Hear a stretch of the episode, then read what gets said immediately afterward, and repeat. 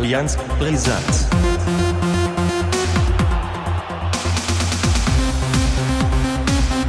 Allianz Brisant.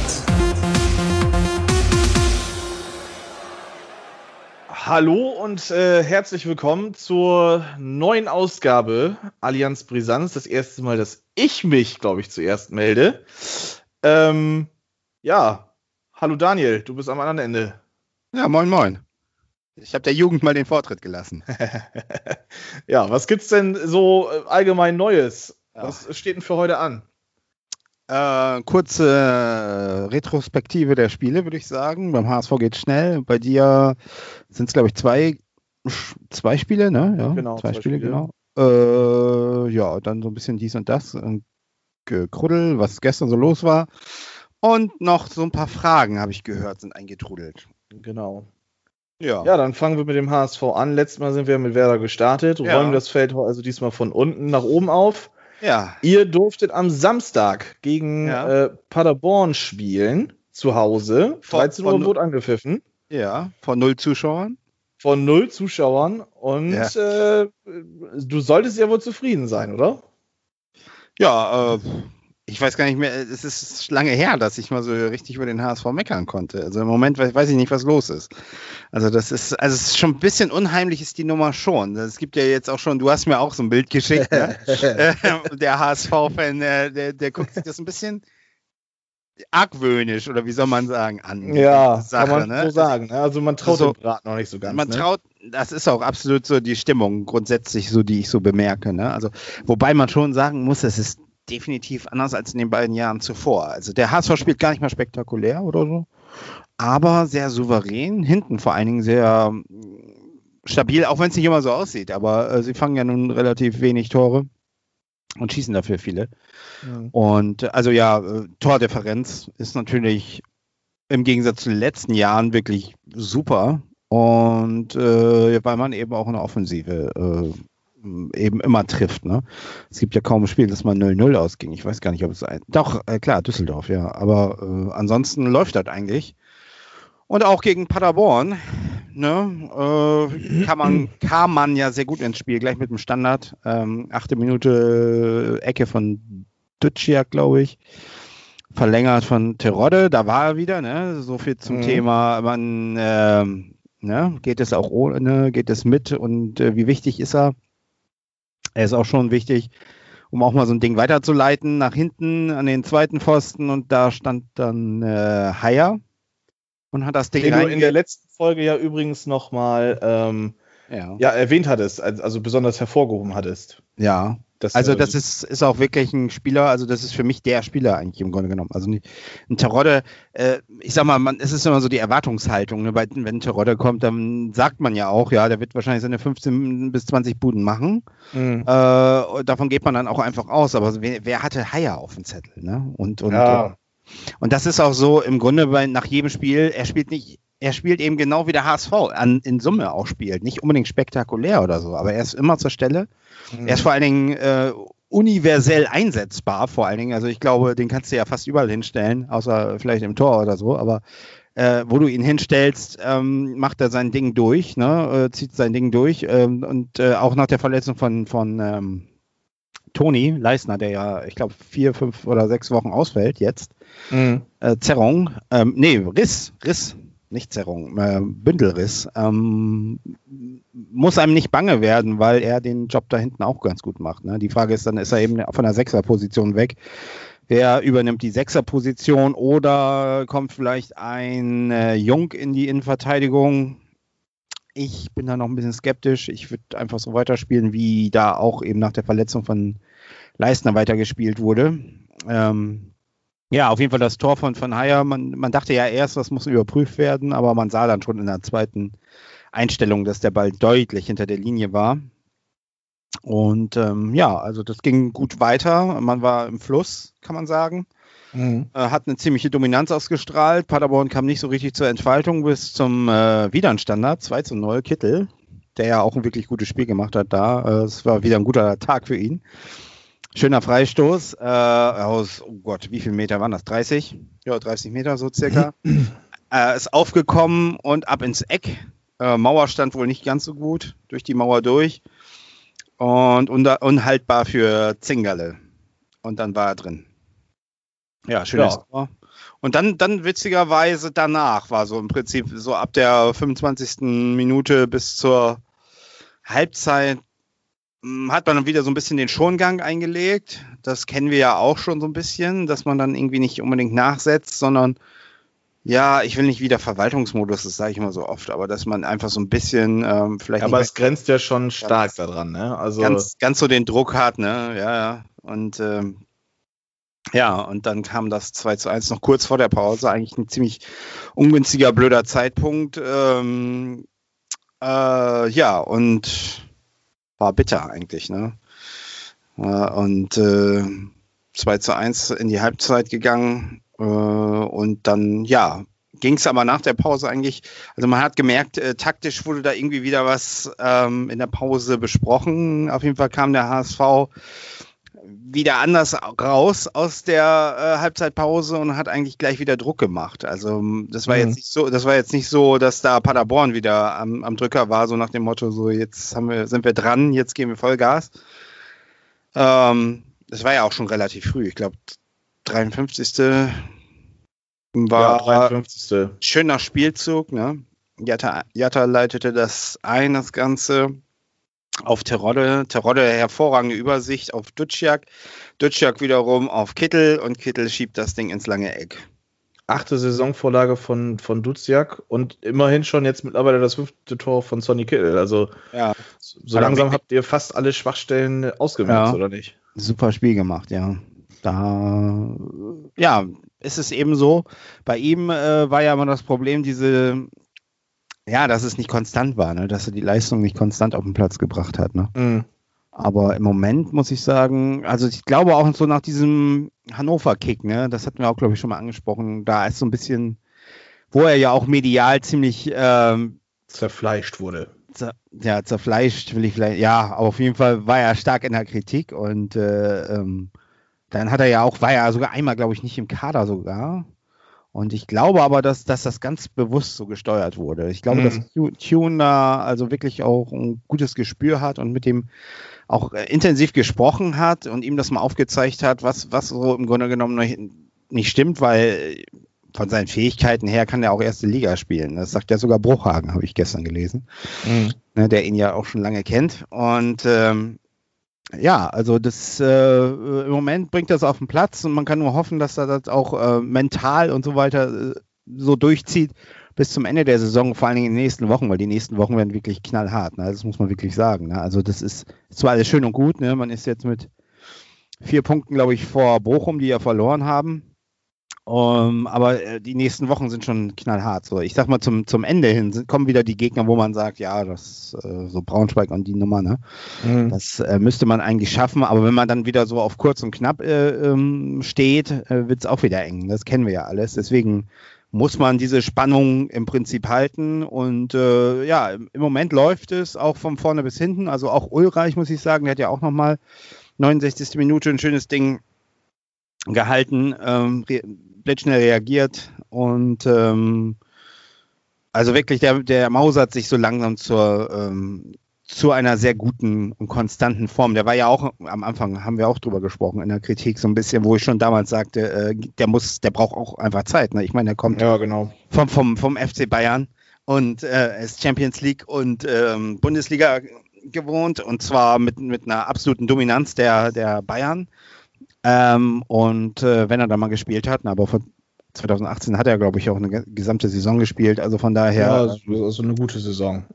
Ja, muss man einfach sagen, da muss sich natürlich auch immer erstmal umstellen auf diese ganze äh, zweite Liga und dass mhm. da ganz anderer Ball gespielt wird, das, das, äh, da braucht man einfach auch ein bisschen. Aber so langsam merkt man schon, dass das eben auch, dass man sich darauf verlassen kann. Ne? Und äh, ja, also dann ist im Prinzip auch nicht mehr so viel passiert. Ähm, ja, man hat das eigentlich relativ souverän runtergespielt, hat auch ganz gute Statistiken. Wobei da man da sieht, dass Paderborn jetzt auch nicht so schlecht war, ne? Aber ähm, die waren einfach nicht durchschlagskräftig an dem Tag und ähm, ja, im, im, Grunde genommen, ich glaube sogar, ja, Ballaktionen sehe ich gerade, äh, Torschüsse, Passquote. ist alles gar nicht mal so weit voneinander entfernt. Ne? Und das äh, sieht eigentlich der, danach aus, als wenn es knapp war. Aber wie gesagt, auf dem Platz sah das schon aus, als wenn der HSV äh, äh, dominant war. Ne? Und äh, ja, man ein gutes Gefühl gehabt. Also äh, man kann nicht meckern. Äh, Im Grunde die Formation ist gefunden. Jetzt geht es nach Aue. Und ja. Ja, machen wir da doch gleich weiter. Freitag Ja, geht's mit- los, 18.30 Genau. Wird ein anderes Spiel, würde ich sagen. Ein anderer Platz. Äh, und äh, wird unangenehm. Auf jeden Fall. Und ich, ich glaube auch, ich habe so, so die anderen Podcasts ein bisschen gehört. Die gehen ja alle von einem hohen Sieg aus. Ich gehe zwar von einem Sieg aus, aber ich glaube, dass der relativ knapp wird dieses Mal. Äh, weil das ist natürlich auch äh, schweres Geläuf. Mhm. Äh, Aue wird kratzen und beißen. Äh, hier, wie heißt der? Menne im Tor. Ja, Hat ja schon angekündigt, wir wollen das nächste Wunder gegen den HSV. Ich meine, Wunder, für mich ist das ja kein Wunder. Ne? Also gegen den HSV zu gewinnen in der zweiten Liga ist ja schon doch einigen Mannschaften gelungen. Also ein Wunder ist das absolut nicht. Also es wird dann auch so ein bisschen hoch, äh, ähm, stilisiert. hoch wie Bruno Labbadia würde sagen, hochsterilisiert. Äh, aber äh, es wird auf jeden Fall, glaube ich, ein harter Kampf. Also ich glaube, das wird, wird ein zähes Spiel und ähm, meine Vermutung ist 2 zu 1 für den HSV und relativ wahrscheinlich zum Schluss. Aber pff, kann auch ganz anders laufen, man weiß es nicht. Aber ich halte die Mannschaft schon für so im Moment für so gefestigt, dass sie das Ding da reißen. Na, vielleicht sind sie auch erstmal im Rückstand und drehen das Spiel. Auch das ist denen zuzutrauen, aber Mhm. Ja, es wird, Also das kann ich mir tatsächlich vorstellen. Ich kann mir das tatsächlich vorstellen, dass äh, Aue vielleicht auch besser reinfindet, auch vielleicht tatsächlich den, den ersten Nadelstich setzt. Ähm, wo ich glaube, dass hinten raus der HSV das dann äh, machen wird. Ähm, Ob es jetzt 2-1 oder 3-1 ausgeht, das weiß ich nicht, aber ähm, ich gehe mit dem, was du sagst, tatsächlich konform. Ich glaube, das äh, ist dem Ganzen sehr nahe. Ja, also äh, sind wir d'accord mal ausnahmsweise. Ausnahmsweise, ja. Also ich kann mir auch vorstellen, dass der HSV dann in den letzten zehn Minuten nochmal richtig Dampf macht, ausnahmsweise, und nicht in den Verwaltungsmodus beim 2-1 geht und vielleicht noch ein drittes Ding macht. Aber ähm, ja, Es, es wird ja auch Zeit, dass, dass äh, Terodde mal wieder trifft. Ne? Seine 17 Tore ist ja auch so, so langsam, ist, hat er die Torkrise. ja, jetzt ist Ja. natürlich, äh, werden die ersten Stimmen dann auch. ja, ja. Nein. Nein, aber äh, ja, ich glaube, dass der HSV weiterhin sich dort oben dann festbeißen wird. Aue hat sich jetzt am letzten Wochenende gegen Gräuter für ziemlich schwer getan. Ich glaube, 3-0 haben sie verloren. Davor hatten sie gegen äh, Würzburg gewonnen. Auch relativ knapp. Würzburg ist ja auch so ein bisschen der Aufwind zu merken. Haben ja nun mal auch ein bisschen was gemacht auf dem Transfermarkt. Und ich glaube, davor hatten sie auch noch gewonnen gegen Osnabrück. Ich bin mir aber nicht mehr ganz sicher. Ähm, ja, ich bin gespannt, was es wird. Ich werde es mir auf jeden Fall Freitagabend ausnahmsweise mal antun. ja, das ist doch schön. Dann können wir dann ja noch mal ähm, sozusagen im Live-Talk oder in der die, die Standleitung nutzen und dann das äh, kurz mal reflektieren, was da so passiert. Ja, das kriegen wir hin. Ja, Ne? wie kriege ich jetzt Ja. die Spanne von zweiter Liga zu Werder Bremen? Ja, der ist ja nicht so groß, würde ich sagen. Außerdem habt ihr ja gestern, gestern gegen einen Zweitligisten auch gespielt. Ja, und vielleicht äh, am Wochenende, also am vergangenen Wochenende gegen einen Zweitligisten. Ja, ja, ja. Man weiß es ja noch nicht, noch ist die Saison nicht vorbei und noch will man, also will ich persönlich Schalke auch irgendwie nicht so ganz abschreiben. Sie gehören ja letztendlich irgendwie in die erste Liga. Ah, Aber verdient hätten sie es schon irgendwie, muss man ja auch ganz ehrlich mal sagen. Ähm, ja, Werder hat am Wochenende äh, gegen Schalke gespielt und ja, wie ich dir halt vor der letzten Aufnahme gesagt habe, so ganz mit einem guten Bauchgefühl gehe ich nicht in das Spiel rein. Und ähm, aus dem von mir geforderten und nicht getippten 2 zu 0 Sieg ähm, ist ein ja, ernüchterndes und am Ende ziemlich unbefriedigendes 1 zu 1 geworden. Ähm, die erste Halbzeit total passiv. Ähm, Bälle von Agu und ein Bomb, äh, die über einen Meter an den, an den nächsten Mitspieler gehen sollten, sind nicht angekommen tatsächlich. Also das war ganz äh, katastrophal teilweise. Auch ein Velkovic wurde äh, von seinen Mitspielern zu so halblangen bis langen Pässen gezwungen, die dann schnell auch abgeköpft worden sind von Nastasic und Stambuli und den ganzen Innenverteidigern und Sechsern der Schalker. Ja, und äh, eigentlich hat Werder das dann auch defensiv ganz gut wegverteidigt. Man hat äh, bis auf eine Situation es sehr gut verhindert, dass Schalke auf die Grundlinie vortreten kann. Und ausgerechnet in dieser 38. Minute ist es dann passiert, dass äh, Schalke mit einem einfachen Dreieckspass äh, an die Grundlinie marschieren kann. Argo rückt raus, was er ja dann in dem Augenblick auch machen muss. Nur Friedel pennt ein bisschen und lässt den Raum total offen. Harit sieht diesen Raum und ähm, ja, dann wird durch diesen Raum der Ball gespielt auf Mascarell und der kann dann aus 16, 15 Metern das Ding ganz einfach bei Pavlenka einschweißen. 1 zu 0, kurz vor der Halbzeit. Ähm, boah, das war halt echt so ein Nackenschlag und ich hatte dann halt auch echt wirklich Bammel, dass äh, wir die nächsten Idioten sind, die gegen Schalke dann verlieren. Äh, aber es ist dann was passiert, mit dem wohl wenig Werder-Fans dann äh, rechnen konnten. Und zwar, dass äh, Kofeld mal das Wechselkontingent nach 46 Minuten schon gut ausschöpfen wird. Es gab einen Dreifachwechsel. Ähm, Rashica kam unter anderem rein äh, für Romano Schmid, Möwald kam für Bomb und Augustinsson für Agu. Ähm, Romano Schmid war der einzige von den dreien, die ausgewechselt worden sind, wo ich sage, der hat wenigstens versucht. Also Agu und, und äh, Bomb werden es auch versucht haben, aber sie sind halt kläglich gescheitert. Man würde sagen, äh, sie waren stets bemüht. Äh, bei Schmid kann man das so ein bisschen auf die Physis noch setzen, dass der halt einfach noch nicht so ganz äh, auf Bundesliga-Niveau ist und die, die Kanten, die Schalke Nummer hat mit Kabak äh, oder hatte mit Kabak und Zambuli und den ganzen anderen Kollegen da hinten. Das ist dann natürlich auch schon eine Wucht. Schmid hat es trotzdem gut gemacht, wurde aber ausgewechselt. Rashica kam rein. Und ähm, ja, dann auch ein Osako kam in der 60. Minute rein und ab da funkte das dann auch. Also es ist, ähm, ich habe schon zu dem Kumpel, mit dem ich dann hier geguckt habe, schöne Grüße gehen an Yannick raus, äh, habe ich dann, äh, glaub, nach wenigen Minuten gesagt, Alter, ich sage das jetzt ungerne, ähm, aber Osako belebt unser Spiel gerade massiv und ähm, ab da wurde es dann auch ein bisschen zwingender bei Werder. Ja. Ähm, man hat sich dann nur nicht belohnt. Das hat dann tatsächlich noch bis zur 77. Minute gedauert. Möwald machte dann nach schöner Vorarbeit von Rashica, der wurde dann geschickt, Dude dann, ich glaube, Nastasic, wenn ich das richtig gesehen habe, mit einem einfachen, ähm, ja, einfachen Trick vollkommen ins Leere laufen lassen und dann hat er den Ball quergelegt. Und im Prinzip war es so eine Art Kopie von dem 1 zu 0 der Schalker. Äh, auch äh, nicht aus nächster Distanz abgeschlossen, sondern ein bisschen weiter weg. 1-1 und man merkte, wer da will. Und das, die zweite Halbzeit war auch richtig gut. Es hat richtig Spaß gemacht, dieses, dieses Fußballspiel zu sehen. Auch in der ersten Halbzeit hat es Spaß gemacht, weil es war wirklich ein stetiges Hin und Her. Das, das war wirklich äh, ganz, ganz irre. Es hat Spaß gemacht, dieses Fußballspiel zu gucken.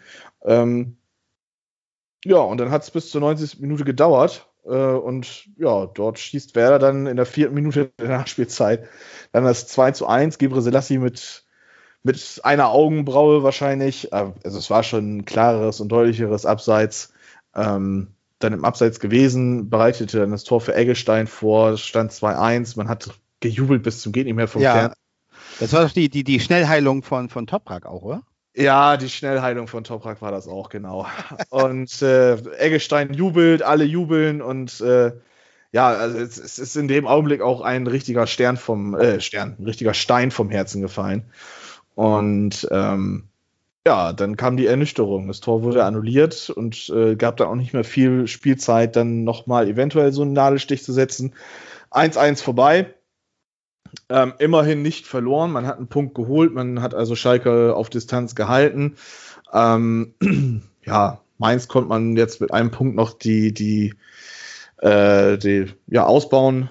Ähm, aber im, im Endeffekt ist es dann doch zu wenig gewesen das hat man auch gemerkt. Ähm, viele in den Interviews waren sehr ernüchtert tatsächlich, anstatt dass man sich dann gefreut hat. Ich meine, das ist ja klar, man, man wird da seiner Emotion beraubt. Man wird da nicht eines Sieges beraubt, sondern der Emotion wird einfach beraubt, weil so ein, so ein Siegtreffer wirklich in allerletzter Sekunde, wie es ja dann eventuell gewesen wäre, das gibt natürlich nochmal Aufschwung. Aber man hat dann die richtigen Schlüsse gezogen. Ähm, die drei Wechsel zur Halbzeit plus nochmal in der 60. Minute auch in Osako einzuwechseln für Sargent.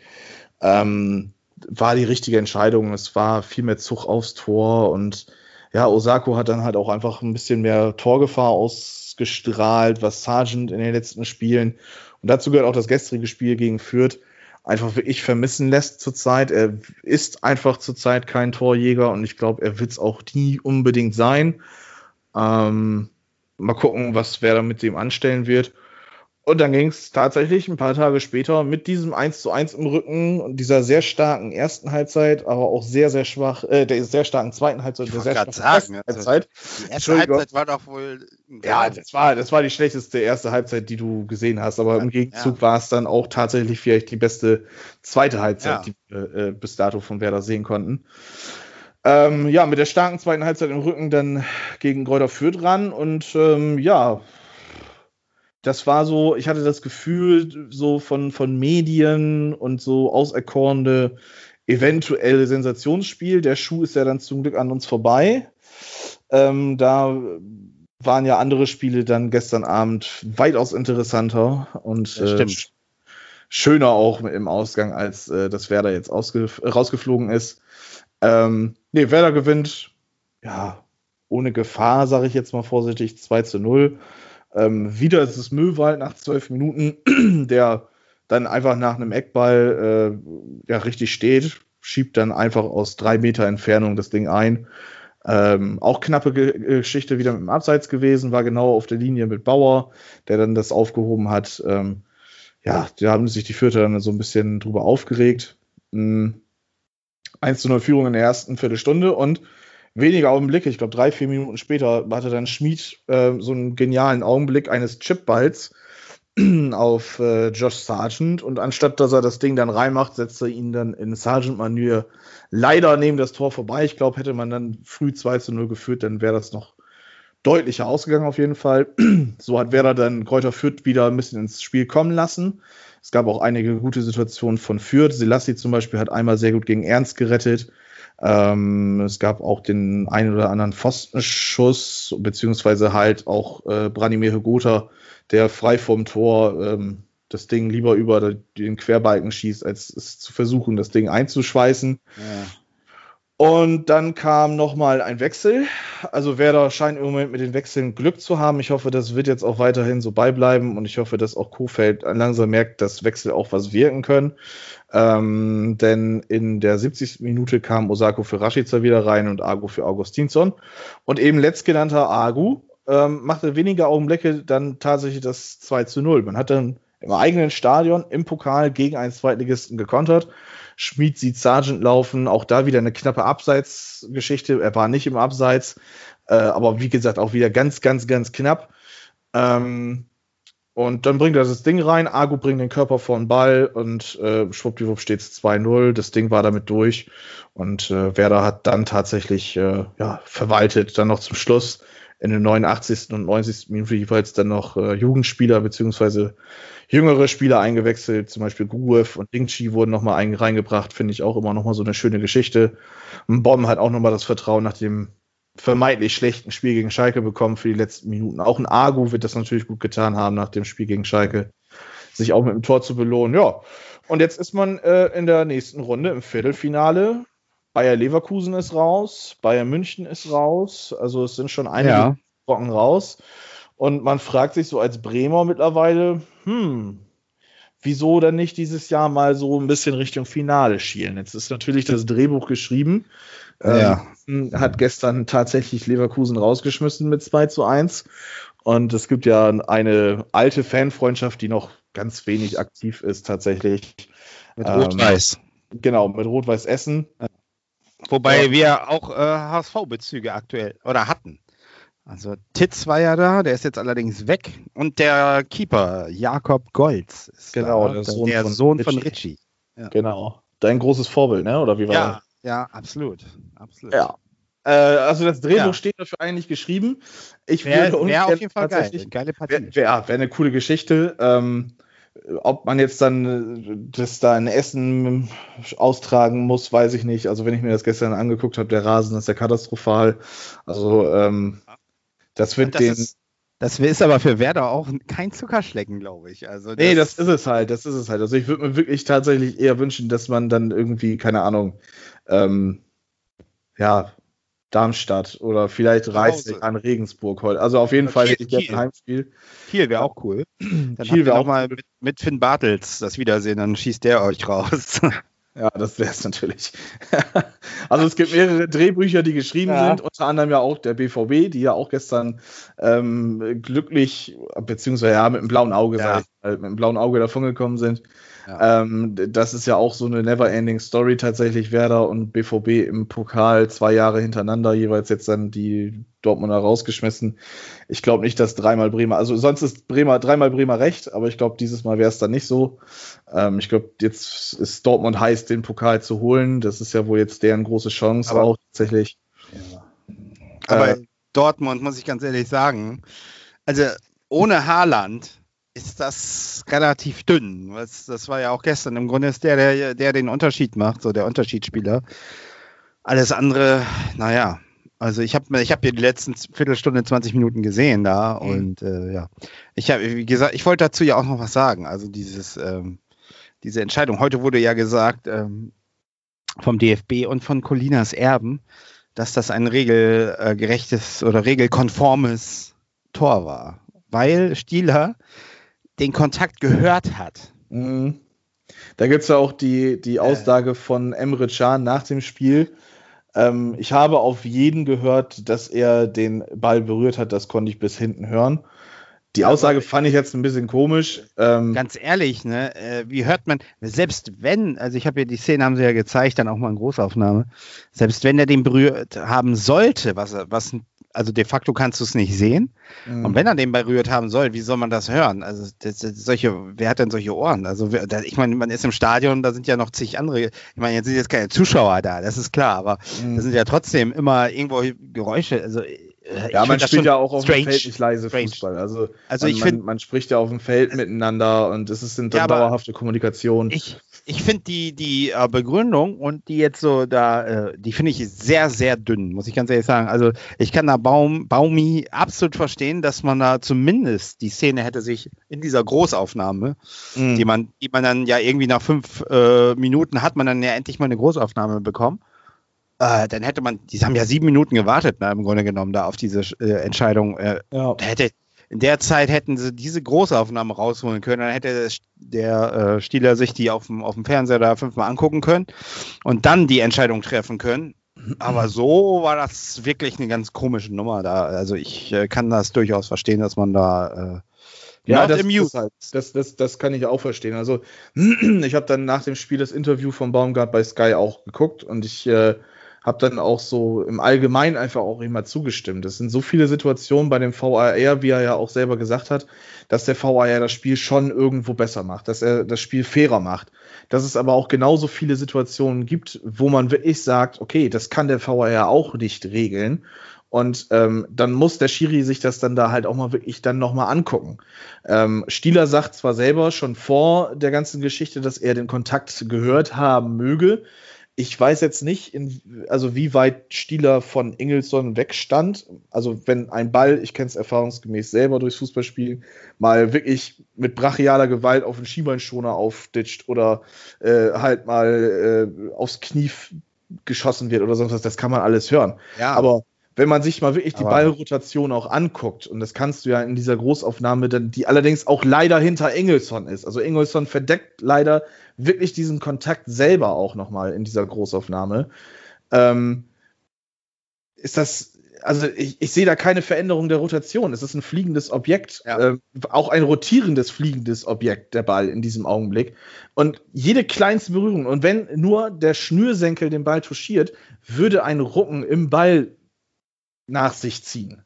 Ähm, und das kann ich da leider nicht sehen. Also im Endeffekt, ich gönn's Dortmund. Ähm, ich sag mir so, ja, Mensch, wenn Werder das dieses Jahr nicht packt, dann ist wenigstens mit Dortmund ein, äh, ein Gegner für RB Leipzig dann dabei, damit Leipzig den Pott dann eventuell doch nicht holen kann. Äh, die schielen Ja. natürlich auch auf den Pott drauf. Also so gesehen Ja. bin ich da ganz glücklich, dass Dortmund weitergekommen bin. Ich, ich, Äh, ich halte weil- ja auch, auch auf Wolfsburg, muss ich sagen. Äh, Sie sind auch in der Lotterie, würde ich sagen. Ja, alle Vereine sind in der Lotterie, die jetzt erstmal Erstliga zugehörig sind, meines Erachtens. Also alles, was jetzt in der ersten Liga ist, ist Top-Favorit. Man kann das dann natürlich noch so ein bisschen absetzen zu Leipzig, Dortmund und vielleicht Gladbach, ähm, so die, die da oben mit rumschwirren und Wolfsburg und dann kommt vielleicht erstmal dann irgendwann Werder und der Rest. Äh, so viele sind es ja dann auch nicht mehr. Ähm, aber nochmal zurück zu der Situation. Ähm, Baumgart sagte ja dann halt auch wirklich, dass, dass es da für, für Paderborn jetzt nicht darum geht, ein schönes Spiel zu zeigen und äh, sich gut zu zeigen und ja, einfach Spaß zu haben, sondern für die geht es da wirklich um Arsch für Kohle. Und ähm, dann finde ich in dieser Situation ist schon wichtig, dass dann Stieler auch einfach dann ja die Eier in der Hose hat und sagt, okay, ich gucke mir das jetzt nochmal an. Denn Ja. ähm, ich glaube es ja tatsächlich, ich glaube tatsächlich, wenn er sich's angeguckt hätte, dann hätte er nicht so entschieden. Weil dieses, Das glaube ich auch. Dieses Bild in der Großaufnahme, wo man wirklich dann den Ball auch in der Rotation weiter einfach nach unten fliegen sieht und da kein, kein Ruck drin ist oder sonst irgendwas, das lässt schon arg vermuten, dass, ähm, dass äh, ja, äh, der Ball nicht berührt worden ist. Aber es hätte dann 2-2 gestanden und ich bin mir ganz sicher, dann hätte Dortmund nochmal fünf bis zehn Minuten nochmal in den nächsten höheren Gang geschaltet und dann hätten die auch trotzdem das 3-2 gemacht. Also ich glaube nicht, dass. Äh, Kann alles sein, aber das ist jetzt sind wir im hypothetischen Bereich. Ja, Äh, natürlich. Ja, Aber wie gesagt, ich bin ganz glücklich, dass Dortmund weiter ist. Ähm, somit haben wir dann einen starken Konkurrenten für Leipzig. Ja gut, die liegen euch ja auch, Dortmund im Pokal, das ist ja. ja, aber wie, aber wie gesagt, mich, wie mich, ich mich, sag, nervt, das wird es nicht äh, passieren. Mich nervt am meisten, dass der HSV schon in der ersten Runde in Dresden ausgeschieden ist. Ge äh, ich weiß noch, 12.000 Dresdner im Stadion, äh, das ist ja auch irgendwo alles ein bisschen strange, ne? Äh, ganz andere es ist Zeit. Ja, es Das- ist, es ist ja ein ganz komisches Fußballjahr. Ja, das, Es da werden waren, Geschichten geschrieben, die sonst wahrscheinlich nie geschrieben werden können, wie Bayern zum Beispiel, ähm, dass die gegen Kiel im Elfmeterschießen rausfliegen, weil sie in der fünften Minute der Nachspielzeit noch ein Gegentor kassieren. Es ist, das sind Geschichten, ja, da können wir uns irgendwie bei Corona auch bedanken, denn ich glaube, äh, das wäre alles tatsächlich nicht so passiert, ja. wenn Corona nicht da gewesen wäre. So, insofern ist es tatsächlich so, ich glaube, äh, einfach, einfach in Anführungsstrichen war es noch nie, äh, zumindest weit zu kommen im Pokal. Und Genau. aber man muss natürlich Losglück haben, wenn man jetzt auswärts nach Gladbach muss oder sowas. Das ist natürlich auch scheiße, ne? Äh, Ja. oder, oder keine Ahnung, oder nach Leipzig muss. Äh, ja, ist auch. Äh, aber man kann natürlich auch äh, jetzt noch äh, zu Hause gegen Kiel spielen oder gegen gegen äh, Rot-Weiß Essen in, in Essen spielen dann wäre man schon im Vier Moment, was ist denn jetzt als nächstes Viertel? Dann wäre man schon im Halbfinale, ja. So, also ich, ich sag's also äh, als Prognose jetzt für die nächste Runde. Ich würde mich über den Sieger von Regensburg gegen Köln tatsächlich freuen. Zu Hause natürlich. Ja. In dem. Ja, stimmt, die gibt's ja auch noch, ja. Das Spiel ist ja auch noch. Heute um Kölsch. 20.45 Uhr. Ich werde es mir tatsächlich jetzt sogar auch Ja. äh, einzeln angucken. Obwohl Stuttgart-Gladbach ist auch ein interessantes Ding tatsächlich. Ja, wir äh, halten das auf jeden Fall im Auge, auch äh, wenn du da ein bisschen mehr interessiert bist. Natürlich, du kannst dann den Pokal holen, wir holen die Zweitliga, schade. Und äh, dann haben wir die Doppeltrophäe für Allianz Brisanz. Und Genau. Gucken mal, ähm, was daraus wird. Ja, haben wir irgendwas ver Ja, wir haben Ja, noch das- was ganz Wichtiges Ja, vergessen. das nächste Spiel von, von Werder. Ja, Bielefeld. Ja. Äh, in Bielefeld 17.30 glaube ich, wenn ich das richtig in Erinnerung habe, am Sonntag. Äh, da habe ich mir auch gedacht, oh, Kacke. Äh, aber gut, dann kann ich Samstag mal wieder schön Konferenz gucken. Freut mich auch irgendwo. Ja, äh, gegen Bielefeld. Jetzt hat man gegen äh, Schalke keine drei Punkte geholt. Ich mache es kurz. Bielefeld im Moment, ähm, ja, irgendwie im Aufschwung, aber gegen Köln dann sehr, sehr passiv gewesen. Also ich habe mir das nochmal so ein bisschen angeguckt. Das war schon teilweise ja, grausam, was, was Bielefeld gespielt hat gegen Köln. Ähm, gut, Köln hat aber auch Willen gehabt, das muss man dazu sagen. Ähm, ich mach's kurz. Werder hat im Moment einen kleinen Lauf, ähm, bis auf die erste Halbzeit gegen Schalke. Das muss man jetzt abhaken. Wirklich dann jetzt äh, die zweite Halbzeit sehen und äh, ja, das relativ ungefährdete 2 zu 0 gegen Kräuter Fürth auch als Rückenwind nehmen. Und ähm, auch jetzt sage ich wieder ganz klar, ich tippe erst am Samstag oder am Sonntag, wenn ich es dann tweete, dann gebe ich meinen Tipp bekannt, aber ich fordere, Echt? ja, ich fordere einen 1 zu 3 Sieg tatsächlich für Werder. Also so aus dem Bauch heraus würde ich jetzt erstmal sagen 1 zu 1. Ja, wie gesagt, mein Tipp kommt am Sonntag. Okay. okay, äh, bei Twitter dann. Genau, bei Twitter. Exklusiv. Exklusiv. Sehr gut. Ja, dann äh, sind wir mit den Matches ja schon erstmal durch und dann, äh, was machen wir als nächstes? Äh, äh, Zuschauerfragen oder? Ja, ich habe da noch einen Joker. Joker, bitte. Der Nico Philipp hatte sich bei mir gemeldet nach der letzten Ja. Folge. Und wir hatten ja versprochen, Ja. dass wir eine Top 5 in der nächsten Folge oh, war ja. ja. Oh weia. Und ähm, jetzt ist das Problem, ähm, also ich hatte erstmal Nico, es tut mir leid, dass ich nicht geantwortet habe. Es ist untergegangen tatsächlich. Ich hatte nämlich am Wochenende renoviert und äh, dann habe ich vergessen, dir zu antworten. Aber ich habe deinen Vorschlag natürlich wohlwollend angenommen. Das Problem ist jetzt nur, dass wir sowas ähnliches schon hatten tatsächlich. Nico wünscht Ja. sich nämlich passend zum erst vor zwei Tagen gewesenen Deadline Day die Ja. Top 5 Flop-Transfers. ja. Ähm, ich kann jetzt nicht mehr ganz genau sagen, wann wir unsere Top 5 äh, mit den sympathischsten, schlechtesten Spielern äh, gemacht haben, aber es ist diesem ganz sehr nah. Aber ich habe gedacht, wir machen es einfach. Ähm, Ja. Denn äh, fünf Flop-Transfers bei Werder zusammensuchen, das ist jetzt nicht die Schwierigkeit tatsächlich. ja, also da gibt es bei uns auch genug. Allerdings muss ich da ein bisschen, vielleicht noch mal ein bisschen in mich gehen und vielleicht noch mal ein bisschen recherchieren innerhalb von zehn Sekunden. Ja, dann äh, machen wir das. Wir müssen ja auch erstmal das Band noch mal wieder Das raus. Band, ja, ja, wir haben ja einen Trailer. Ähm, dann mache ich mir noch einen Tass Jingle. Tee, hol mir noch ein Stück Kuchen, dann hast du noch ein bisschen Zeit. In der Zeit sage ich schon mal, Harry, fahr das Band ab. Allianz Brisant. Top. Ja, Top 5. Äh, Flop-Transfers. Wie Ja, fangen wir an? Fangen wir mit der zweiten Liga an oder wollen wir von oben nach unten? Mit der zweiten Liga an. Ja, also mit dem HSV. Ach so. so meinst du das? Äh, ja, können wir machen. ja, dann dein Platz 5. Mein Platz Los. 5. Ich würde mal sagen, was hältst du denn von Alex Silva? Boah. Sagt er dir noch ja, was? Ja, ja. Der hat sogar, der hat sogar, soweit ich weiß, hat der mal äh, oder hat der bei den äh, Derby-Wochen mitgespielt damals. Mhm, genau. Ich Ja. Das war also die Zeit 2009, 2010. Äh, sechs Mille und wenig Einsätze. Also, Ja, aber äh, auch ziemlich vom Verletzungspech verfolgt. Ja, ja, ja, ne? ja, ja, ja, ja. Eigentlich fand ich den gut. Das ist es ja wieder. Also eigentlich fand ich, das ist eine Kante so. Und hab mir viel von dem, haben sich mal wieder alle viel von ihm versprochen. Das ist ja beim HSV immer so. Und dann, ähm, ja, war der Ertrag dann doch relativ äh, gering. Also der war vor allen Dingen verletzt, also die meiste Zeit. Ich glaube, der hat, ich gucke gerade mal, 17 Spiele gemacht und war drei Jahre beim HSV, ist dazwischen einmal ausgeliehen worden nach Sao Paulo und jetzt, er spielt sogar noch beim Club Jorge Wilstermann. Jetzt muss ich mal eben gucken, wo das überhaupt ist. Das Bolivien. Ist Bolivien, hast du auch schon geguckt, ja. nee, Jorge Wilstermann weiß ich tatsächlich, dass Echt? das Bolivien Ja, ja. Du bist echt, du Es- bist echt. Es gibt wenige ey. Vereine in, Süd, äh, in, in, in Südamerika, aber Jorge Ja. Wilstermann und ähm, Always Ready aus Kolumbien, die gehören ganz weit oben dabei. Ja, also Alex Silva bei mir, wen hast du? Ja, ein äh, gar nicht, also es ist der aktuellste Transfer und der ist tatsächlich auch schon fünf Jahre her.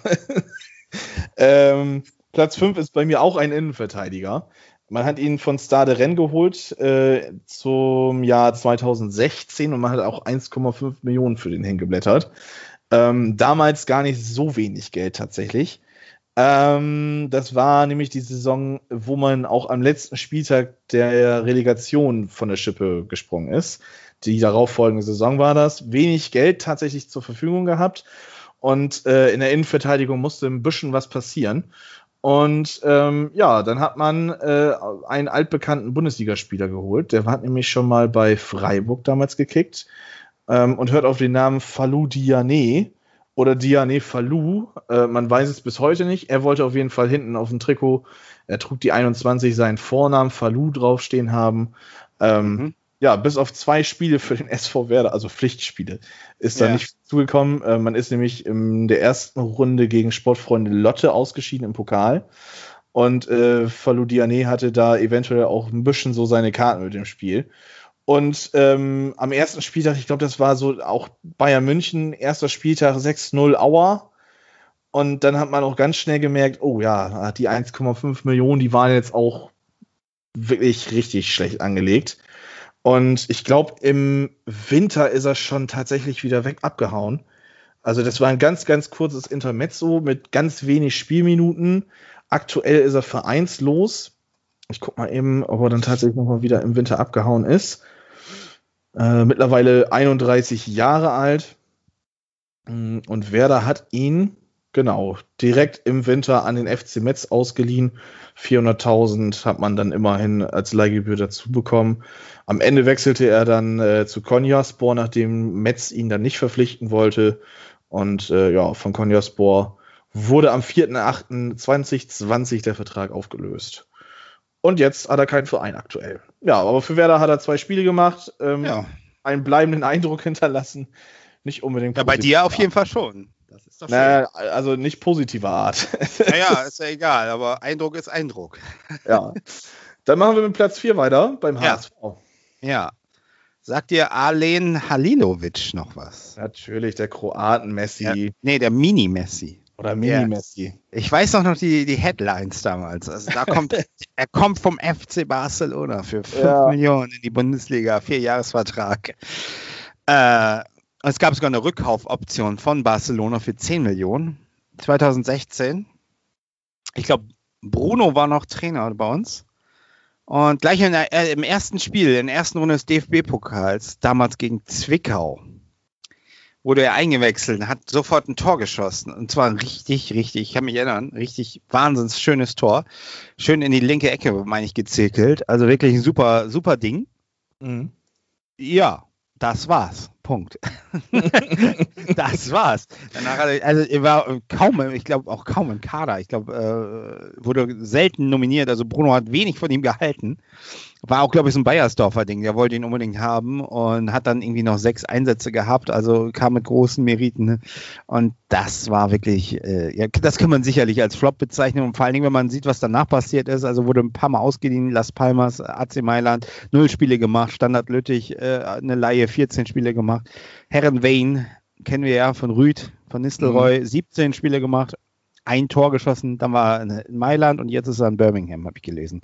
Aber Und, in, äh, in Herrenwehen hat er tatsächlich, das ist eine lustige Geschichte, in Herrenwehen hat er eine Pommesbude hinterm Tor äh, richtig Ja. kaputt geschossen, tatsächlich. Stimmt, stimmt, das habe ich gelesen, ja. Ich habe es nicht gesehen, aber gelesen, ja.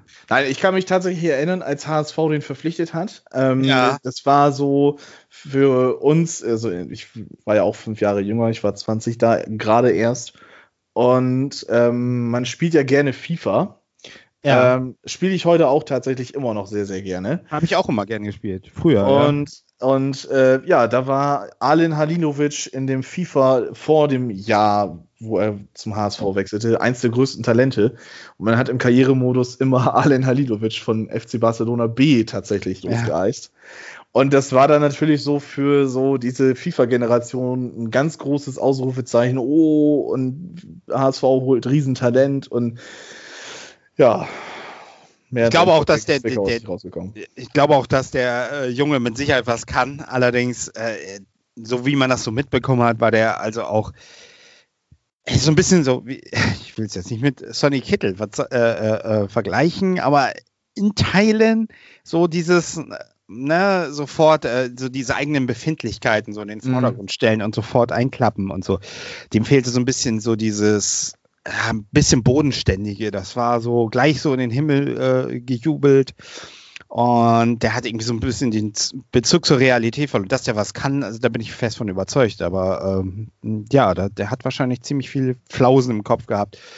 Äh, das ist auch ein Grund dafür wahrscheinlich, dass er irgendwie zig Vereine danach hatte und äh, immer weitergereicht wurde ähm, und nie so richtig heimisch wurde. Und das spricht ja auch nicht unbedingt charakterlich dafür, dass es einfach mit ihm ist.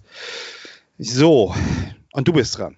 Ja, ich bin wieder dran. Und äh, der nächste Platz wurde auch tatsächlich schon mal äh, in der ersten Top 5 von uns äh, behandelt. Ähm, viele erinnern sich vielleicht dran, ich, ich zum Beispiel habe ein sehr schönes positives Erlebnis mit diesem Spieler äh, erlebt, nämlich live im Stadion. Rede ist von Ludovic Obraniak. Ich mach's kurz, die Geschichte kennen ja schon viele, 13, 14 im Winter gekommen, von Girondeau Bordeaux für 1,5 Millionen, kam als der neue Joan Miku äh, an die Weser. Ähm, das erste Spiel gegen Dortmund eingewechselt, sah schon ganz gut aus. Zweites Spiel gegen Gladbach, Bremen lag 1-0 hinten, 88. Minute, Freistoß, halbrechte Position, 17 Meter zum Torentfernung. Ter Stegen hat die Mauer nicht richtig gestellt, er lobt das Ding rüber 1-1. Und danach kam auch nicht mehr viel, bis auf eine Torvorlage im DFB-Pokal, zweite Runde gegen Energie Cottbus, meine ich. Und ähm, ja, dann war auch schon relativ schnell alles wieder vorbei, denn ich glaube, zur Saison 2. Nee, im Winter ist er tatsächlich nach einem Jahr, ziemlich genau nach einem Jahr, ist er dann zur Chaiko Rizespor ausgeliehen worden. Ähm, die wollten ihn nicht kaufen und äh, Werder hat dann 2015 den Vertrag äh, ja im Prinzip aufgelöst und für ihn ging es dann nach Israel zu Maccabi Haifa. Von da aus ging es dann nochmal in die Vereinslosigkeit, zurück zu seinem ähm, Ausbildungsclub, glaube ich. Nee, bei Metz war er ausgebildet worden, aber zu äh, Auxerre ging er zurück nach Frankreich und da hat er dann auch seine Karriere letztendlich beendet. Seit 2018 schnürt er keine Fußballschuhe mehr. Das war Ja. Platz 4. Dann sind wir schon bei den Top 3 jetzt, ja. Bei mir wird es jetzt übrigens in den Top 3 ausschließlich brasilianisch. Äh, bei mir wird gemischt. Ich fange an mit einem Schweizer. Schweizer. Ja. Äh, ich sage nur, ich sage vielleicht ein paar Attribute. Ja, der hat auch einen Elfmeter in Bremen verursacht. Mhm. René Adler stand im Tor. Ah, Joa Jourou. Nee, Ah, nee, dann weiß ich es nicht. Valon Berami. Ach du Heilige. Ja. Der Agroman. Der Agroman. Ich weiß nicht, wie viele rote Karten er hatte. Auf jeden Fall äh, ist er durch seine robuste Zweikampfwerte daraus äh, äh, aufgefallen. Prototyp- Das war übrigens wahrscheinlich der Prototyp zu äh, eurem Helmklausi. Ja, ich würde sagen, sogar noch die verschärfte Variante davon. Also das Ja, war das fußballerisch limitiert und doch auch immer arg auf, äh, Krawall. auf die Knochen und auf Krawall. Und auch in der Mannschaft, äh, es gab ja einige Eskapaden, hat man immer so mitbekommen. Und ähm, ja, also der wechselte 2014, glaube ich, zum HSV. Ähm, und seine Zeit war doch äh, begrenzt auf eine Saison und hat zwei, er hat immerhin 22 Spiele gemacht, das muss man sagen. Aber so, wie gesagt, also das war auch äh, so aus der Kategorie, ähm, da holen wir einen Nationalspieler, der kann was, der bringt uns weiter. Und irgendwie war das, wenn man das so rückblickend sieht, doch eher so aus der Kategorie Pleiten, Pech und Pannen, muss ich sagen. ja, also das, äh, okay, vielleicht hätte man ihn mit äh, Halilovic tauschen können. Also das, äh, aber mir fiel jetzt gerade nichts anderes ein, deswegen Valon Berami bei mir. Marlon Berami. Bei Aber mir. dafür, dafür habe ich Ja. gleich einen richtig geilen Namen, ich sag's dir. Oh Gott, oh Gott. Ja, bei mir, äh, ich habe jetzt äh, den, den wahrscheinlich unbekanntesten brasilianischen Werder-Transferflop zuerst genommen. Ähm, auch immer gerne und sehr weit vorne bei tatsächlich. Ähm, von Sao Paulo hat man nämlich 2004, 2005 für gerade mal eine halbe Million ähm, ein vielversprechendes Linksverteidiger-Talent geholt, das auf den Namen Gustavo Neri hörte. Ich glaube, mehr als 13 Bundesligaspiele hat der auch nicht auf den Buckel gebracht für Werder Bremen. Das Kuriose allerdings an diesem Spieler ist, dass äh, Werder Bremen halt, wie schon gerade eben gesagt, relativ wenig für diesen Spieler ausgegeben hat. Ähm, allerdings tatsächlich ein Plus erwirtschaftet hat. Alleine dessen, dass er in der Bundesliga ein paar Spiele gemacht hat äh, bei Werder Bremen, hat dafür gereicht, dass er dann, ich guck mal eben nach, äh, im Jahre 2005, also ein Jahr später, nachdem er im Winter schon wieder zurück an Corinthians ausgeliehen worden ist, äh, hat Corinthians ihn dann für 2,2 Millionen verpflichtet. Man hat also tatsächlich sogar auch noch eine Leihgebühr einkassiert, so dass man insgesamt bei fast 2,5 Millionen Euro ist. Somit hat man 2 Millionen mit diesem Spieler sogar tatsächlich Gewinn gemacht. Allerdings, ähm, ja, drei Bundesligaspiele tatsächlich nur und ein DFB-Pokalspiel. Äh, eine Halbzeit hat er da gespielt. Und in der Bundesliga gucke ich mal eben fix rein. Ja, gegen Wolfsburg, ach ja, jetzt erinnere ich mich, gegen Wolfsburg am dritten Spieltag debütiert. Ähm, und dann hatte er, glaube ich, zum 2 zu 0 von Pablo Tiam, genau, sehe ich gerade, hat er einen absoluten katastrophalen Fehlpass gespielt und Tiam konnte dann durchs ganze Mittelfeld der Bremer laufen und äh, vollenden. Daraufhin hat er dann erstmal ein paar Spiele noch nicht mal mehr zum Kader gehört. Ähm, also hat noch nicht mal auf der Bank gesessen. Und am 18. und 19. Spieltag durfte er dann tatsächlich nochmal spielen für jeweils 9 und 32 Minuten. Und ähm, am 31.01. ein Spiel, also nach dem Rostock-Spiel, ähm, ist er dann ja, verliehen worden und drei, sechs Monate später wurde er dann auch äh, von Corinthians dann auch im Sommer gekauft. Das ist mein Platz 3. Tada, Platz 2. Beim HSV. Schieß los. Ein Spieler, der noch aktiv ist. Ein Mhm. Spieler, der am nächsten Wochenende gegen den SV Werder Bremen antreten wird. Uh, Ja, Stürmer. Bei Bielefeld. Stürmer. Ah, ja, ja, ja, ja. Die Nummer Ich- 36. 36? Die 36 trägt das Sven Schiplock. Schippo. Sven Schiplock. Ja, der hat ja schon Kultstatus bei uns. Also, Legende. der ist ja auch ein sympathisches Gärchen, muss man ja einfach sagen. Aber er Und Schippo hat echt Kultstatus bei uns. Also wirklich. Also der, das war irgendwie Fußball, Gott, Wann trifft er endlich? So ging das eigentlich. Der war ja relativ lange sogar bei uns. 2015 bis 2018 habe ich gerade gele äh, Mhm. gelesen nochmal. Wurde zwischenzeitlich einmal ausgeliehen nach Darmstadt, hat da tatsächlich zwei Tore geschossen in, in 23 Spielen.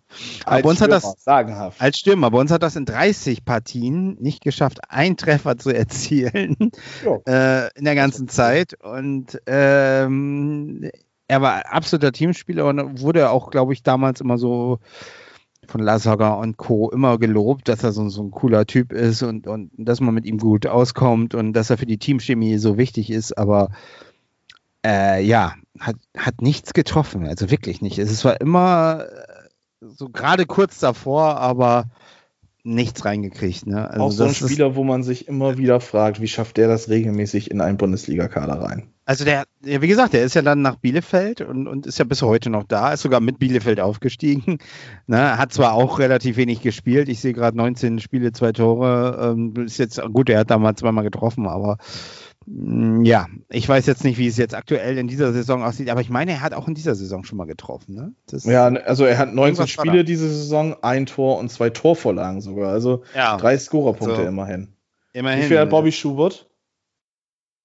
Äh, Scheiße, den hätte ich natürlich auch nehmen können, aber das ist ja unser Running Gag. Also, aber wir sind ja so von Bobby Shoe überzeugt, den können wir ja Ah, als das kommt dann nächste. Woche, wenn wir die Den- Top 5 den- Transfers einfach machen. Das ist ja ein Top-Transfer, ich wollte gerade sagen. Der spielt ja noch bei uns und der wird ja noch netzen. Also, äh, wie gesagt, Schippo, mach's gut.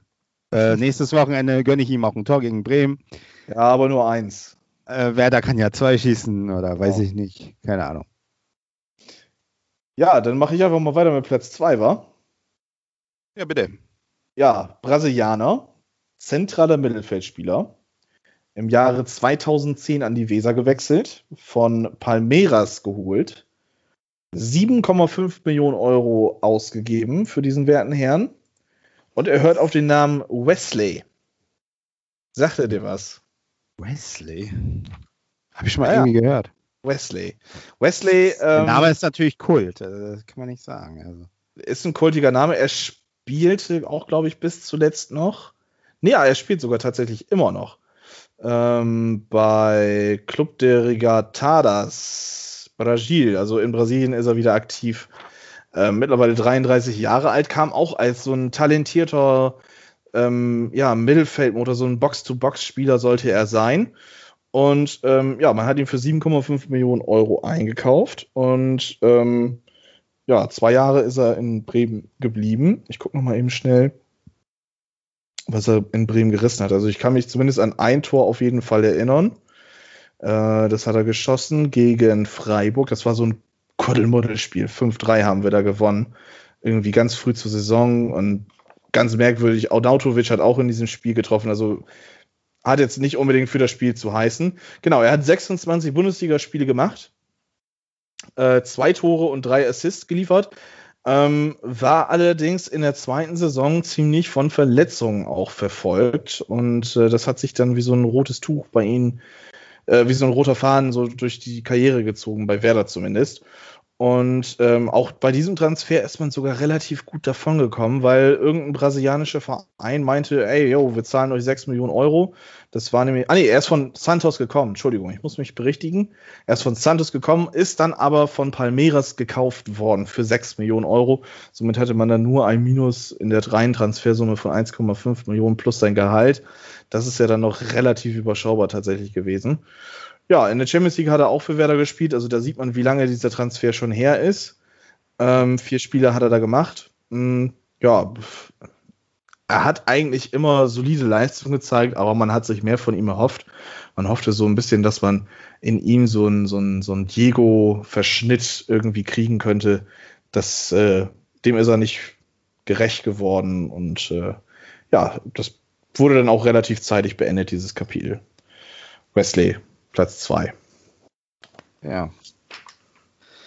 Ja, dann sind wir beim äh, Platz 1 und das wird nicht verwundern, das hatte ich glaube ich beim letzten Mal auch als Platz Markus ein. Berg? Markus Berg, 10 Millionen, äh, 10 Millionen, ein Riesentalent, äh, richtig viel Kohle für ausgegeben, der bei uns auch nicht so richtig zum, äh, zur Geltung kam, äh, 54 Spiele gemacht, in äh, vier Jahren einmal eine Laie dazwischen gewesen, äh, fünf Tore geschossen, Allerdings ein wichtiges Tor in, bei Celtic Glasgow, da kann ich mich dran erinnern. Das war, das haben wir dann auch 1 zu 0, glaube ich, gewonnen, das Spiel. Das war irgendwie, boah, Achtel, Achtelfinale oder weiß ich nicht was, auf jeden Fall UEFA-Pokal. Mhm.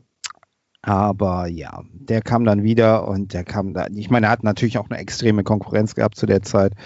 Petric, Ulic, äh, Guerrero, Van Nistelrooy, die waren ja in der Zeit alle da. Also da war natürlich auch schwierig für ihn aber er konnte sich überhaupt nicht durchsetzen und man hat richtig viel Geld ausgegeben. Also ich weiß noch, äh, ja, kommt der äh, die äh, die Hoffnung, war irgendwie äh, U21 Auswahlmannschaft von Schweden, Torschützenkönig, ich weiß nicht was alles.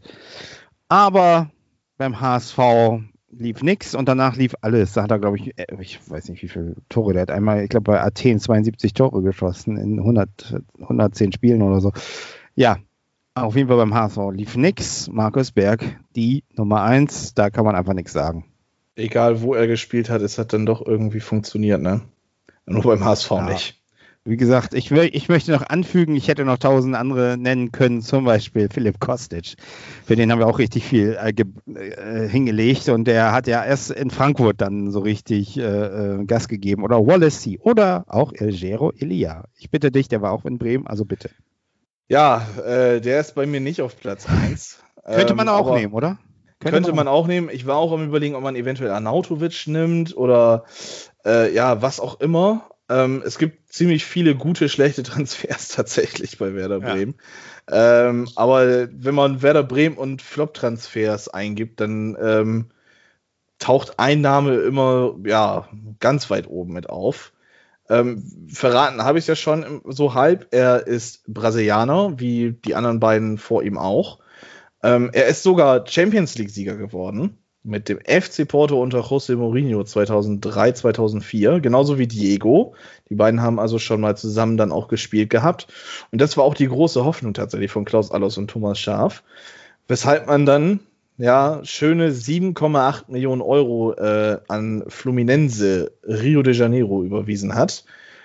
Ähm, ja, nur hat der gute Herr dann Schlafprobleme gehabt, weil er mit dem Wetter in Deutschland nicht klarkam. Die Rede ist von Carlos Alberto. Ähm, zwei Bundesligaspiele. 41 Spielminuten in der Bundesliga. Ein DFB-Pokalspiel, 76 Minuten. Ähm, einmal in der Champions League Quali, 74 Minuten. Und ein Spiel in der Champions League für Werder. Tatsächlich. Das war aber auch ein ziemlich bedeutendes Spiel. Jetzt nicht, weil er gespielt hat, ähm, sondern wir haben dort damals Real Madrid mit 3 zu 2 geschlagen. Er hatte einen massiven Anteil, denn er hat drei Minuten zum Schluss gespielt. Ähm, ja, 3 zu 2 hatten wir da gewonnen. Carlos Alberto, wie gesagt, ähm, er hat sogar, ja, genau, er hat im Finale von, von ähm, Porto gegen Monaco war das, damals hat er auch sogar ein Tor geschossen. Ähm, galt als Riesentalent und äh, Riesentechniker mit sehr viel Spielwitz. Ähm, war gefürchtet in Brasilien für seine Chipbälle hinter die Mauer, ähm, beziehungsweise hinter die, die Abwehrkette. Ja, all das hat er dann natürlich in Bremen höchstens im Training mal gezeigt. Ähm, in den Trainingslagern, wo er bei war, äh, oder Lagern, wo er bei war, ähm, hat er das auch immer gut angezeigt. Allerdings war dann komischerweise immer nach dem ersten ähm, Trainingslager irgendeine Verletzung da und er konnte nicht spielen. Äh, wie gesagt, fünf, sechs, sieben Spiele hat er für Werder gemacht, also Pflichtspiele. Und ähm, ja, dann ist er auch endlos verliehen worden, bis irgendwann ein Verein freiwillig gesagt hat, jo, wir nehmen den allerdings nur ablösefrei, ablösefrei. Ich glaube, das war Vasco da Gama, die ihn dann aufgenommen haben. Ähm, ja, mein Platz 1, Carlos Alberto. Ja, ich habe mir den mir gerade das Profil mal angeschaut, aber mir sagt er tatsächlich überhaupt nichts mehr. Das, äh, ja. Ja, schön. Dann äh, haben wir das doch auch geschafft. Haben wir es geschafft. Top 5 sind hinter uns. Ja. Das, Und was bleibt wir- dann noch? Ja, Zuschauer. letztendlich unsere ähm, Fragerunde, ne? Ich, ich habe gehört, du hast eine akustische Frage bekommen. Genau. Willst du die mal einspielen? Etwas, ja, mir wurde wieder etwas äh, äh, zugesendet, nämlich von meinem lieben Lieblings-linken Innenverteidiger, Jan Boris, Spieler des äh, FC Stollhams. Ähm, der fragt nämlich, ich spiele es einmal kurz ab. Ja, wie würden du oder ihr das denn finden? Oder äh, ja, glaubt ihr, dass das ab nächste Saison, äh, also quasi ab August, denn auch wieder mit Fans möglich ist, Fußball zu spielen, also im Stadion? Und äh, ob man die Stadien vielleicht schon ab Mitte August wieder voll machen darf? Oder wie, wie seht ihr das? Und wie hofft ihr, dass das irgendwie in nächstmöglicher Zeit wieder mit Fans geht. Ja, Daniel, ich lasse dir den Vortritt. Bei so einer Frage, puh, da kann man ja jetzt Stunden drüber philosophieren. Oh, das ist ja wirklich Glaskugel. Also ähm, ich halte das zur Zeit für schwierig. Die Zeit, äh, wo dann mal 1000 bis ich, im Maximalfall 10 bis 12.000 drin waren, das war ja sehr begrenzt und dann hat man ja sofort wieder alles dicht gemacht.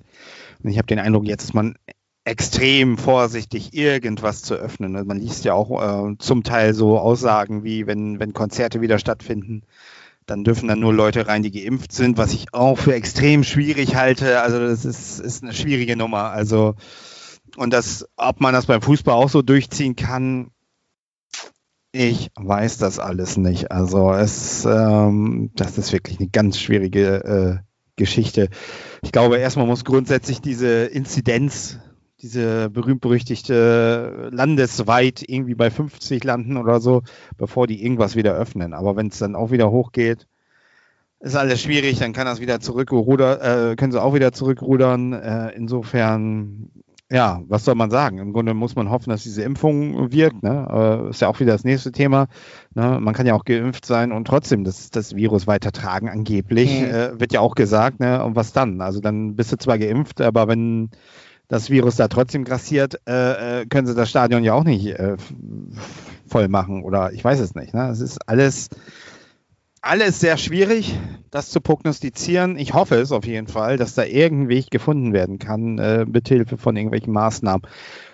Desinfektion, Abstand und, und so weiter und so fort. Ich möchte auch behaupten, dass bei diesen Spielen da, wo tausend Leute da äh, mit riesen Abstand da gesessen haben, dass da nichts passiert ist.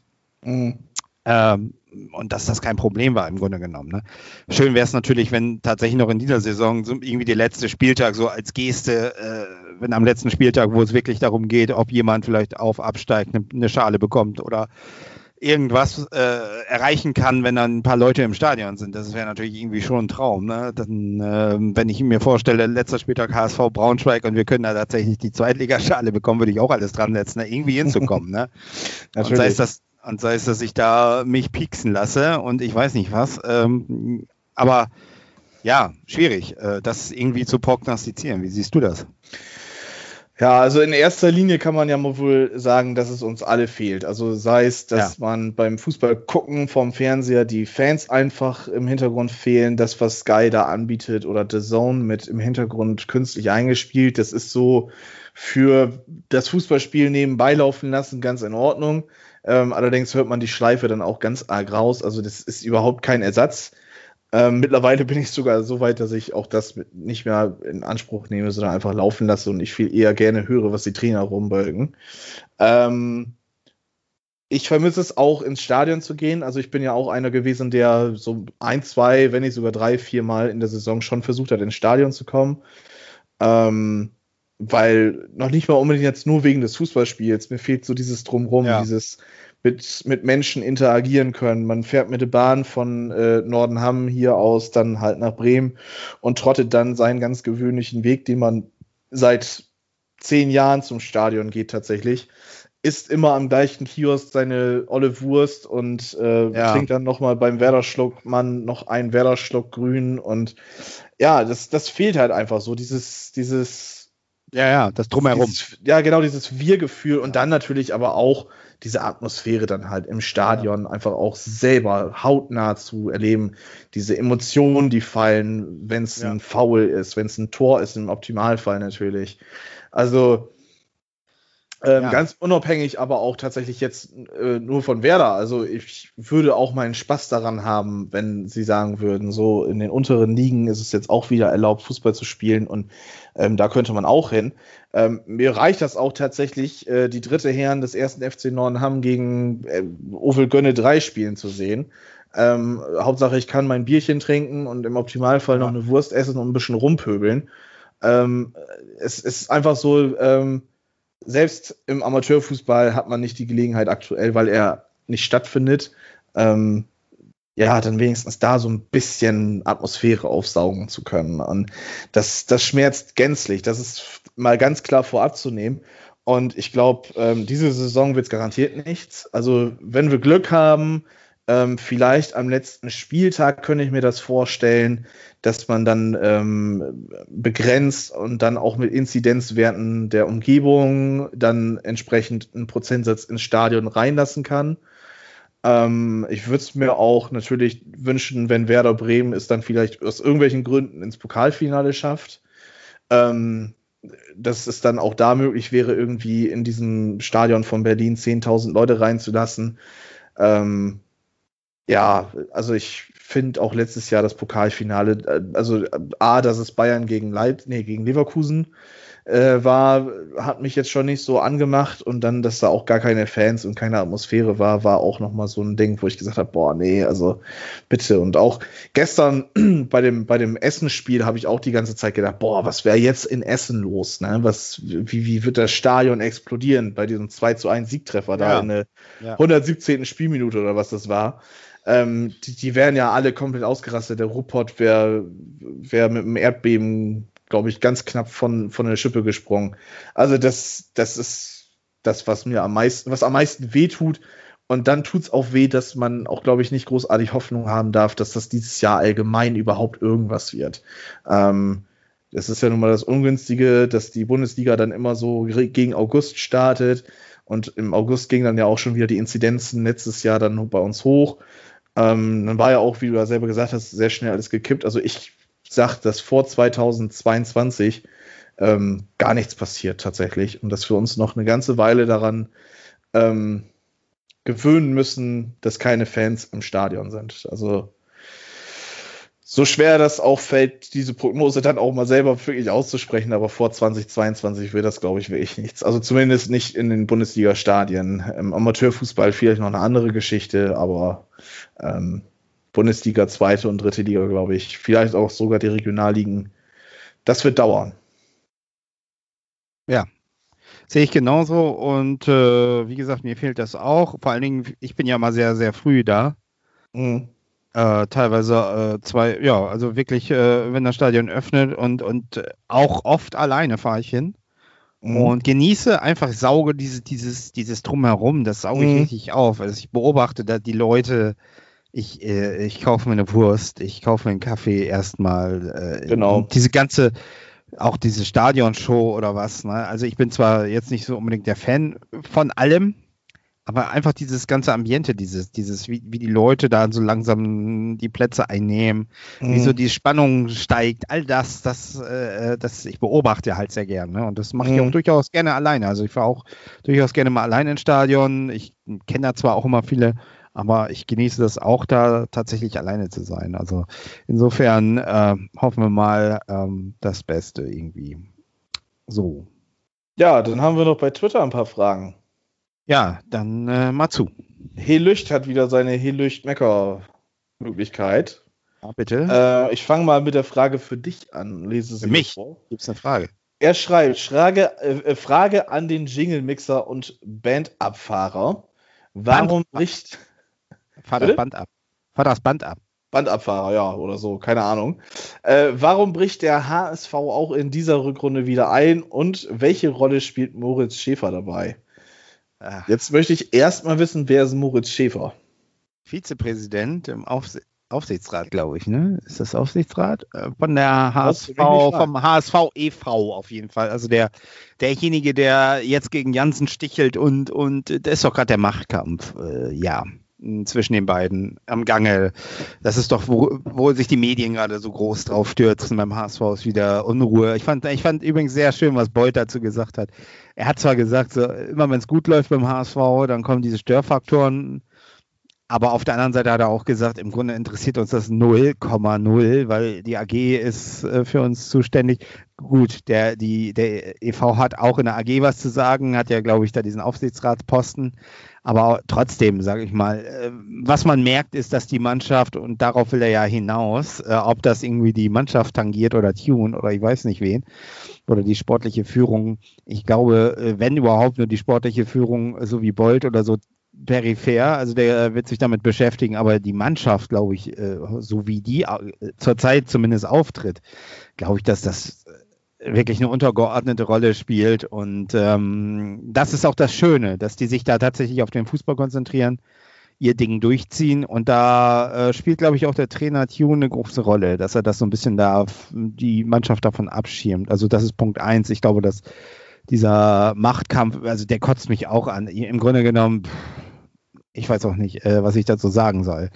Ähm, ich muss aber auch sagen, dass ich von Jansen auch nicht, und das habe ich von Anfang an gesagt, auch jetzt nicht äh, so begeistert bin wie viele. Ne? Also ich habe all, all diesen ganzen Kram mit Hoffmann, damals habe ich auch schon Zustellung bezogen, auch nicht verstanden.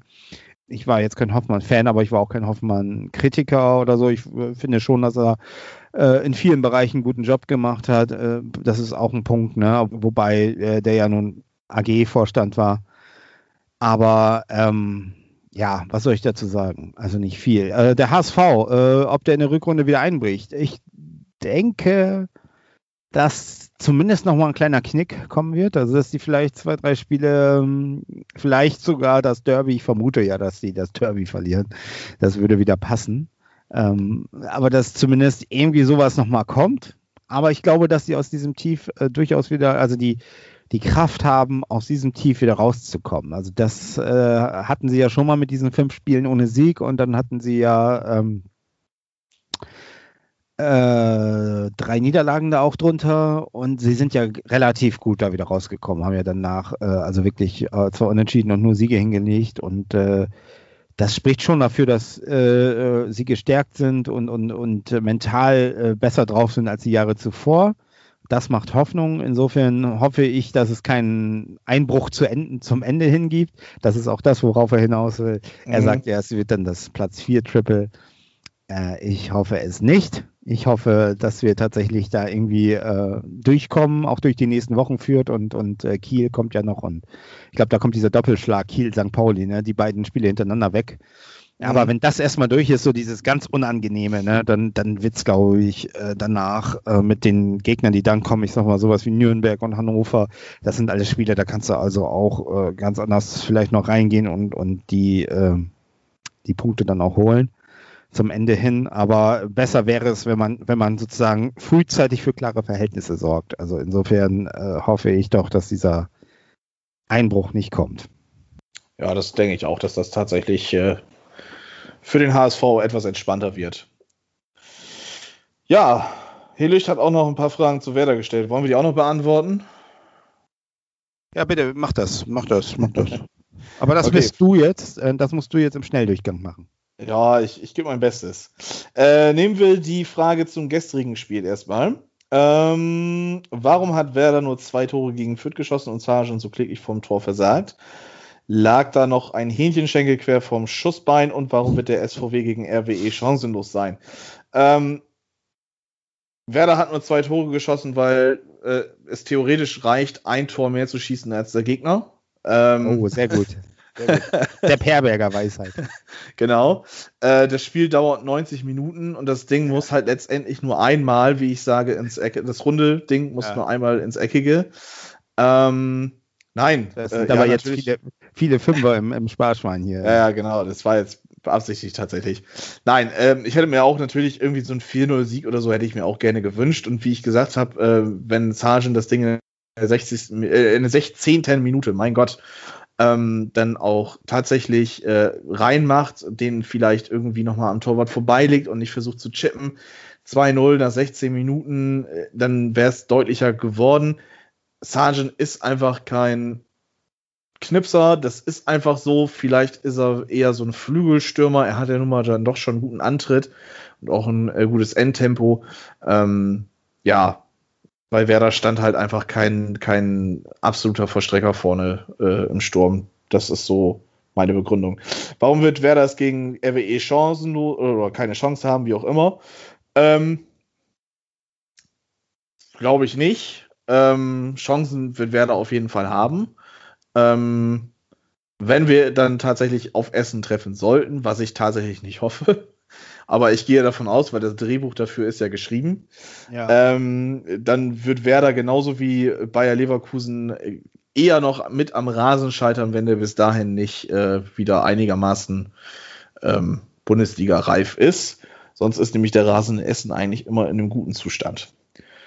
Äh, und dann stellte er noch eine Frage: Wann nimmt Werder endlich einen potenten, nachhaltigen Investor wie Wiesenhof mit an Bord, um das wirtschaftliche Überleben in Corona-Zeiten zu sichern und die Transferflops auszugleichen? Gehe ich jetzt einfach mal nicht direkt drauf ein. Ne? Ähm, Thema Investor bei Werder ist so eine Geschichte. Werder wartet auf einen Investor, den man sich ähm, ja schön malt. Also man will einen Investor haben, der ähm, nicht im Mittelpunkt stehen will, der am besten anonym bleiben möchte und einfach bereit ist, ein paar Millionen in den Verein zu pumpen, ohne irgendwie Ante große Anteile oder sonst irgendwas zu haben. Ähm, letztendlich so ein, so ein Liebhaber wie der HSV es damals mit äh, Kühne wohl hatte. ja. Ähm, Klausi.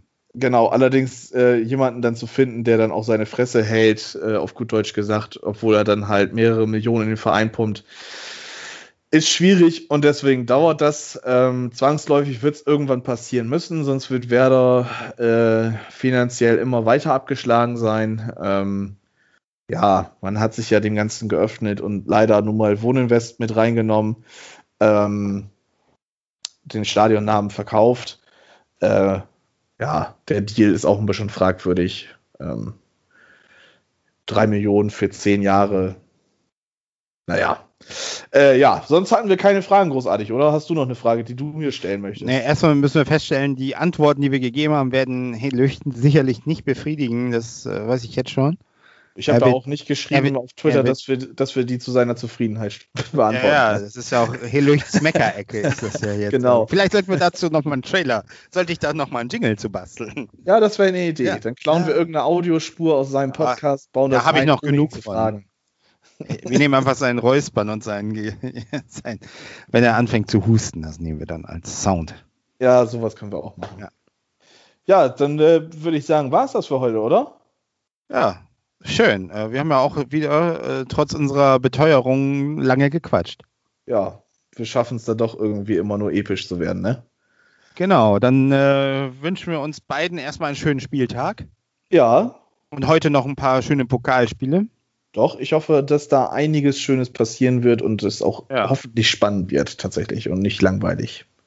Und dann hören wir uns vielleicht nächste Woche wieder. Schauen ja, wir mal. wir geben unser Bestes. Und Genau. äh, ja, Harry, fahr dein Band ab. Alles klar, bis dann. Ciao, ciao. Allianz brisant.